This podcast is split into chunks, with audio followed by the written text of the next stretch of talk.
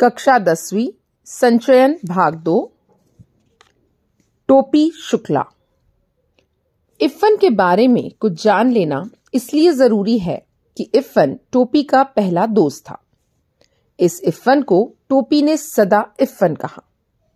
इफ़न ने इसका बुरा माना, परंतु वह इफ़न पुकारने पर बोलता रहा। इसी बोलते रहने में उसकी बड़ाई थी। यह नामों का चक्कर भी अजीब होता है। उर्दू और हिंदी एक ही भाषा। हिंदवी के दो नाम हैं। परंतु आप खुद देख लीजिए कि नाम बदल जाने से कैसे कैसे घपले हो रहे हैं। नाम कृष्ण हो तो उसे अवतार कहते हैं और मोहम्मद हो तो पैगंबर। नामों के चक्कर में पड़कर लोग यह भूल गए कि दोनों ही दूध देने वाले जानवर चराया करते थे। दोनों ही पशुपति, गोवर्धन और ब्रज कुमार थे। इसीलिए तो कहता हूँ कि टोपी के बिना इफ़न और इफ़न के बिना टोपी न केवल यहाँ की अधूरे हैं, बल्कि बेमानी है। इसलिए इफ़न के घर चलना ज़रूरी है। यह देखना ज़रूरी है कि उसकी आत्मा के आँगन में कैसी हवाएँ चल रही हैं और परंपराओं के पेड़ पर कैसे फल आ रहे हैं। इफ़न की कहानी भी बहुत लंबी है। परंतु हम लोग टोपी की कहानी कह सुन रहे हैं। इसलिए मैं इफ़न की पूरी कहानी नहीं सुनाऊँगा, बल्कि केवल उतनी ही सुनाऊँगा जितनी टोपी की कहानी के लिए ज़रूरी है। मैंने इसे ज़रूरी जाना कि इफ़न के बारे में आपको कुछ बता दूँ, क्योंकि इफ़न आपको इस कहानी में जगह जगह दिखाई देगा।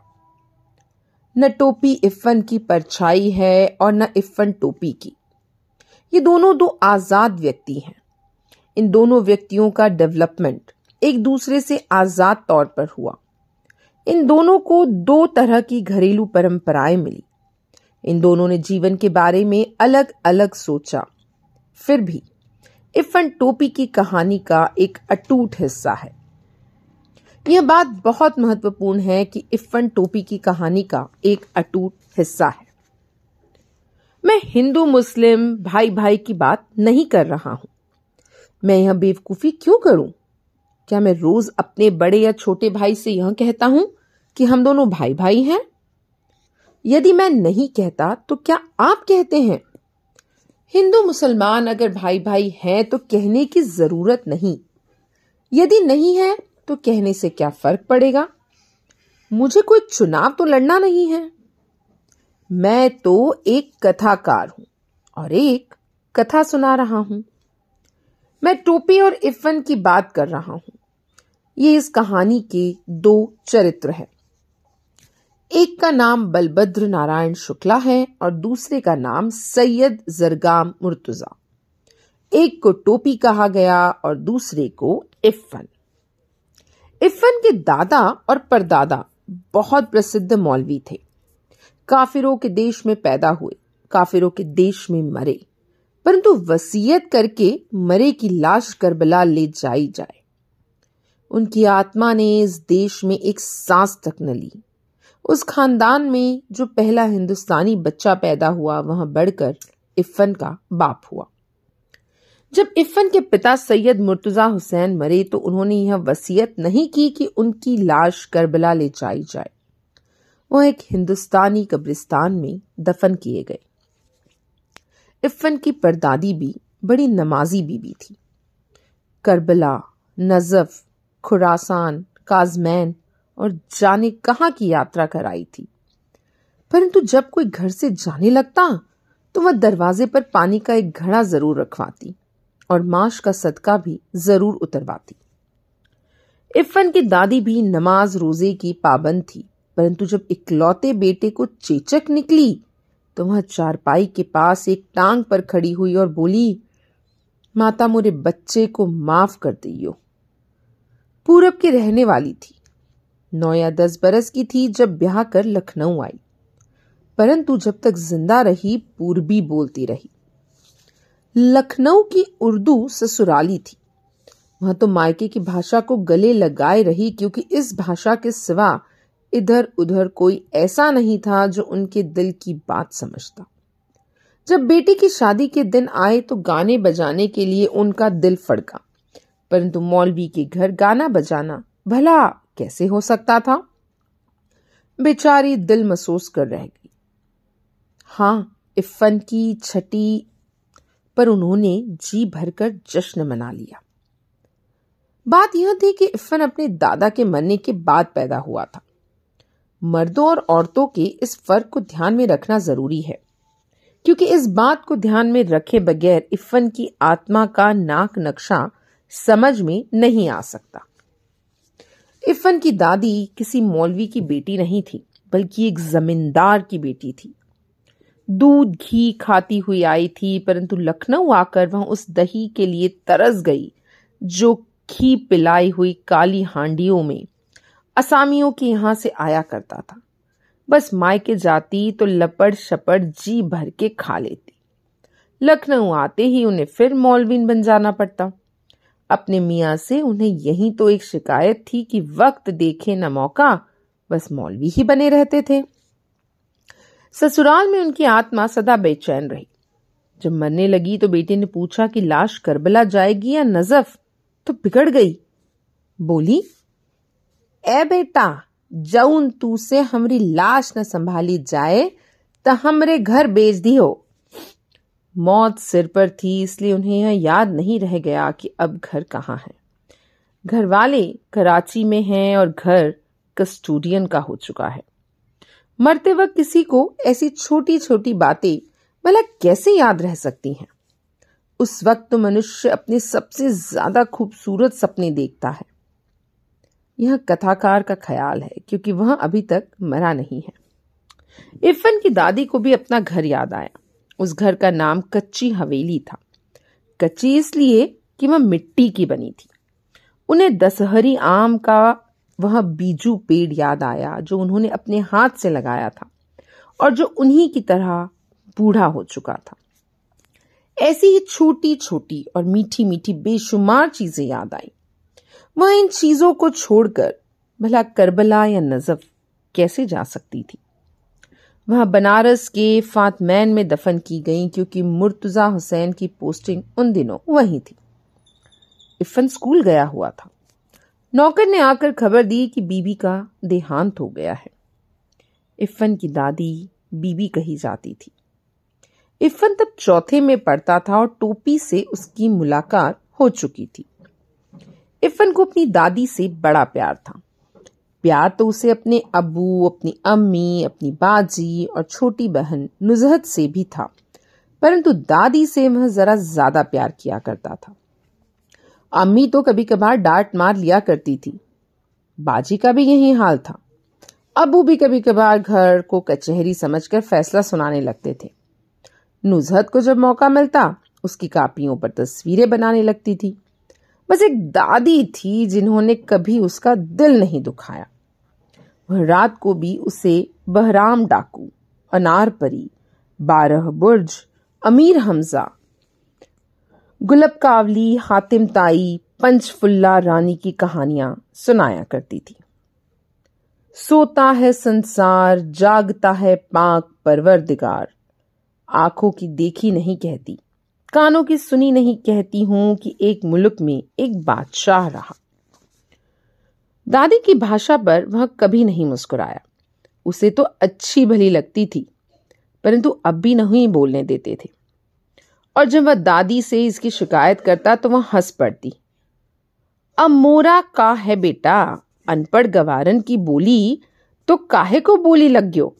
तू अपने अब्बा की ही बोली बोल लियो। बात खत्म हो जाती और कहानी शुरू हो जाती। तो बादशाह का किहिस की तुरते एक ठो हिरन मार लिया यही बोली टोपी के दिल में उतर गई थी। इफन की दादी उसे अपनी माँ की पार्टी की दिखाई दी। अपनी दादी से तो उसे नफरत थी, नफरत। जाने कैसी भाषा बोलती थी। इफन के अब्बू और उसकी भाषा एक थी। वह एक जश्न, वह एक इफ़न के घर जाता तो उसकी दादी ही के पास बैठने की कोशिश करता। इफन की अम्मी और बाजी से वह बातचीत करने की कभी कोशिश ही ना करता। वे दोनों अलबत्ता उसकी बोली पर हँसते और उसे छेड़ती, परंतु जब बात बढ़ने लगती तो दादी बीज बचाव करवा देती। ते काहे को जाते उन सबन के पास मुँह पिटावे को झाड़ू मारे। चल, इधर आ। वह डांट कर कहती, परंतु हर शब्द शक्कर का खिलौना बन जाता। अमावट बन जाता तिलवा बन जाता, और वह चुपचाप उनके पास चला जाता। तोरी अम्मा का कर रही। दादी हमेशा यहीं से बात शुरू करती। पहले तो वह चकरा जाता कि यहाँ अम्मा क्या होता है। फिर वह समझ गया कि माता जी को कहते हैं। यह शब्द उसे अच्छा लगा। अम्मा। वह इस शब्द को गुड़ की डली की तरह चुभलता रहा। अम्मा। अब्बू। बाजी। फिर एक दिन गजब हो गया। डॉक्टर भृगु नारायण शुक्ला नीले तेल वाले के घर में भी बीसवीं सदी प्रवेश कर चुकी थी। यानी खाना मेज कुर्सी पर होता था। लगती तो थालियाँ ही थी, परंतु चौके पर नहीं। उस दिन ऐसा हुआ कि बैंगन का भुरता उसे जरा ज़्यादा अच्छा लगा। राम दुलारी खाना परोस रही थी। टोपी ने कहा, अम्मी, जरा बैगन का भुरता। अम्मी मेज पर जितने हाथ थे रुक गए। जितनी आँखें थी, वो टोपी के चेहरे पर जम गई। अम्मी, यह शब्द इस घर में कैसे आया? अम्मी, परंपराओं की दीवार डोलने लगी। यह लफ्ज तुमने कहाँ सीखा? सुभद्रा देवी ने सवाल किया। लफ्ज? टोपी ने आँखें नचाई लफ्ज का होता है माँ? ये अम्मी कहना तुमने किससे सिखाया? दादी गर्जी। ये हम इफन से सीखा है। उसका पूरा नाम क्या है? ये हम ना जानते। ते कौनो मिया के लइका से दोस्ती कर लिए बायरे। राम दुलारी की आत्मा गनगना गई। बहू, तुमसे कितनी बार कहूँ कि मेरे सामने गवारों की यह जबान न बोला करो? सुभद्रा देवी राम दुलारी पर बरस पड़ी। लड़ाई का मोर्चा बदल गया। दूसरी लड़ाई के दिन थे, इसलिए जब डॉक्टर भृगु नारायण नीले तेल वाले को यह पता चला कि टोपी ने कलेक्टर साहब के लड़के से दोस्ती गांठ ली है तो वहाँ अपना गुस्सा पी गए और तीसरे ही दिन कपड़े और शक्कर के परमिट ले आए। परंतु उस दिन टोपी की बड़ी दुर्गति बनी। सुभद्रा देवी तो उसी वक्त खाने की मेज से उठ गई और राम दुलारी ने टोपी को फिर बहुत मारा। तय फिर जयबे ओकरा घरे। हाँ? अरे तोहरा हाँ में लुकारा आगे माटी मिलाऊं। राम दुलारी मारते मारते थक गई, परंतु टोपी ने यह नहीं कहा कि वहाँ इफन के घर नहीं जाएगा। मुन्नी बाबू और भैरव उसकी कुटाई का तमाशा देखते रहे। हम एक दिन एक रहीम कबाबची की दुकान पर कबाबो खाते देखा रहे। मुन्नी बाबू ने टुकड़ा लगाया। कबाब राम राम राम। राम दुलारी घिन्ना के दो कदम पीछे हट गई। टोपी मुन्नी की तरफ़ देखने लगा क्योंकि असलियत यह थी कि टोपी ने मुन्नी बाबू को कबाब खाते देख लिया था और मुन्नी बाबू ने उसे एक इकन्नी रिश्वत की दी थी। टोपी को यह मालूम था, परंतु वह चुगलखोर नहीं था। उसने अब तक मुन्नी बाबू की कोई बात इफन के सिवा किसी और को नहीं बताई थी। तो हम में कबाब खाते देखे रही हो ना देखा रहा वो दिन? मुन्नी बाबू ने कहा। तो तुमने उसी दिन क्यों नहीं बताया? सुभद्रा देवी ने सवाल किया। ये झुट्टा है दादी? टोपी ने कहा। उसी दिन टोपी बहुत उदास रहा।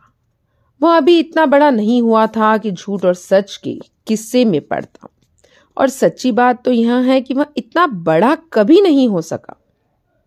उस दिन तो वह इतना पिट गया था कि उसका सारा बदन दुख रहा था। वह बस लगातार एक ही बात सोचता रहा कि अगर एक दिन के वास्ते वह मुन्नी बाबू से बड़ा हो जाता तो समझ लेता उनसे। परंतु मुन्नी बाबू से बड़ा हो जाना उसके बस में तो था नहीं। वह मुन्नी बाबू से छोटा पैदा हुआ था और उनसे छोटा ही रहा। दूसरे दिन जब स्कूल में इफ़न से मिला तो उसने उसे सारी बातें बता दी। दोनों जुग्राफिया का घंटा छोड़कर सरक गए। पंचम की दुकान से इफ़न ने केले खरीदे। बात यह है कि टोपी फल के अलावा और किसी चीज़ को हाथ नहीं लगाता था। ऐसा न हो सकता कि हम लोग दादी बदल लें, टोपी ने कहा। तोहरी दादी हमरे घर आ जाए और हमरी तोहरे घर चली जाए। हमरी दादी तो बोलियो तू ही लोगों को बोल रही थी। यह नहीं हो सकता इफन ने कहा। अबू, यह बात नहीं मानेंगे और मुझे कहानी कौन सुनाएगा? तुम्हारी दादी को बारह बुर्ज की कहानी आती है, बताओ। तो हमें एक दो दादी वो ना दे सकते हो? छोपी ने खुद अपने दिल के टूटने की आवाज़ सुनी। जो मेरी दादी है, वह मेरे अब्बू की अम्मा भी तो है। इफन ने कहा, यह बात टोपी को समझ में आ गई। तुम्हारी दादी मेरी दादी की तरह बूढ़ी होगी? हाँ होगी। तो फ़िक्र ना करो इफन ने कहा। मेरी दादी कहती है कि बूढ़े लोग मर जाते हैं। हमारी दादी ना मरी है। मरेगी कैसे नहीं? क्या मेरी दादी झूठी है क्या? ठीक उसी वक्त नौकर आया और पता चला कि इफन की दादी मर गई। इफन चला गया। टोपी अकेला रह गया। वह मुँह लटकाए हुए जिम्नेजियम में चला गया। बूढ़ा चपरासी एक तरफ़ बैठा बीड़ी पी रहा था। वहाँ एक कोने में बैठकर रोने लगा। शाम को वह इफ़न के घर आया तो वहाँ सन्नाटा था। घर भरा हुआ था। रोज जितने लोग हुआ करते थे, उससे ज़्यादा ही लोग थे। परंतु एक दादी के न होने से टोपी के लिए घर खाली हो चुका था, जबकि उसे दादी का नाम तक नहीं मालूम था। उसने दादी के हज़ार कहने के बाद भी उनके हाथ की कोई चीज़ नहीं खाई थी। प्रेम इन बातों का पाबंद नहीं होता। टोपी और दादी में एक ऐसा ही संबंध हो चुका था।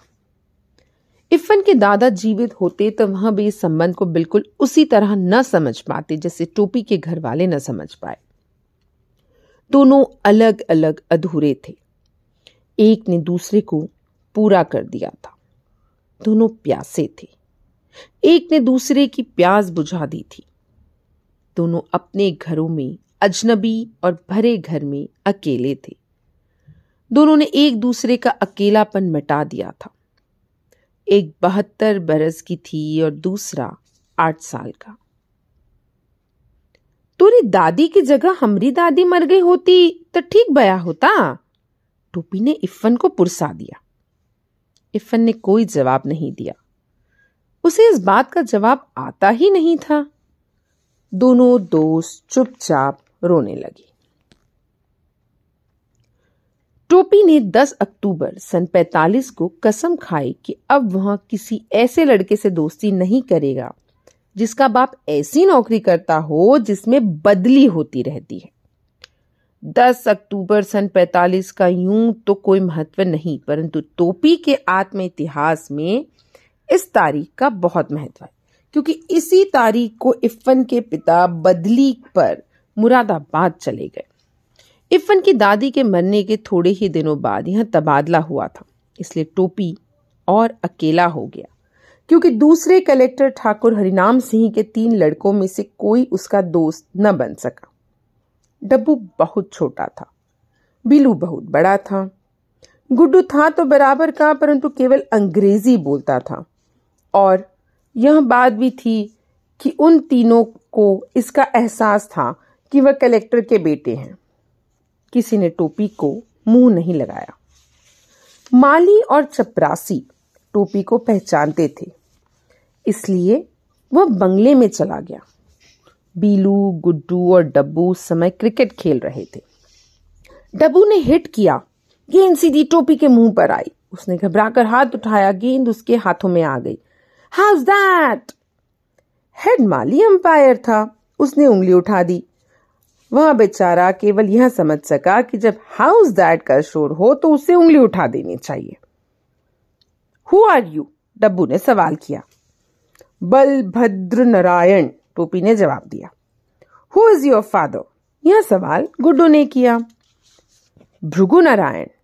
ए बीलू ने अंपायर को आवाज़ दी। ये भिरगु नारायण कौन है? एनी ऑफ़ अवर चपरासीस नाही साहब, अंपायर ने कहा, शहर के मशहूर दागदर है। यू मीन डॉक्टर टब्बू ने सवाल किया। यस सर हेड मालिक को इतनी अंग्रेज़ी आ गई थी। बट ही लुक सो क्लम जी बीलू बोला। ए, टोपी अकड़ गया।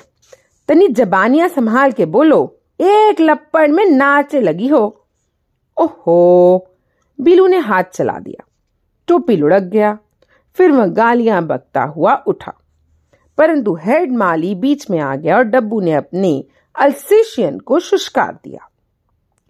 पेट में सात सुइयाँ भुकी तो टोपी के होश ठिकाने आए और फिर उसने कलेक्टर साहब के बंगले का रुख नहीं किया। परंतु प्रश्न यह खड़ा हो गया कि फिर आखिर वह करे क्या? घर में ले देकर बूढ़ी नौकरानी सीता थी। जो उसका दुख दर्द समझती थी। तो वह उसी के पल्लू में चला गया और सीता की छाया में जाने के बाद उसकी आत्मा भी छोटी हो गई। सीता को घर के सभी छोटे बड़े डांट लिया करते थे।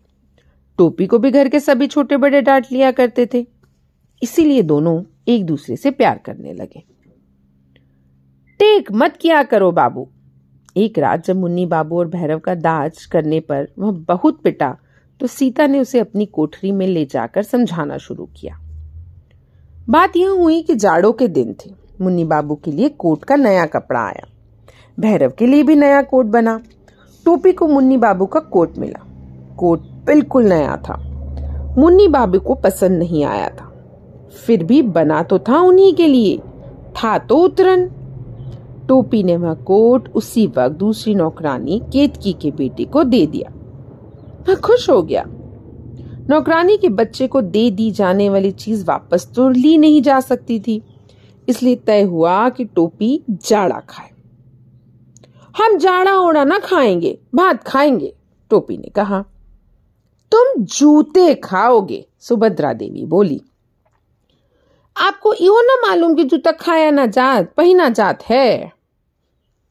दादी से बदतमीजी करते हो, मुन्नी बाबू ने बिगड़ कर कहा। तो कहा हम इनकी पूजा करें? फिर क्या था? दादी ने आसमान सिर पर उठा लिया। राम दुलारी ने उसे पीटना शुरू किया। तू दसवा में पहुँच गई बाढ़, सीता ने कहा। तुहे दादी से टर्राव के तना चाही कि नो तोहार दादी बाड़ी। सीता ने तो बड़ी आसानी से कह दिया कि वह दसवें में पहुँच गया है, परंतु यह बात इतनी आसान नहीं थी। दसवें में पहुँचने के लिए उसे बड़े पापड़ बेलने पड़े। दो साल तो वह फेल ही हुआ।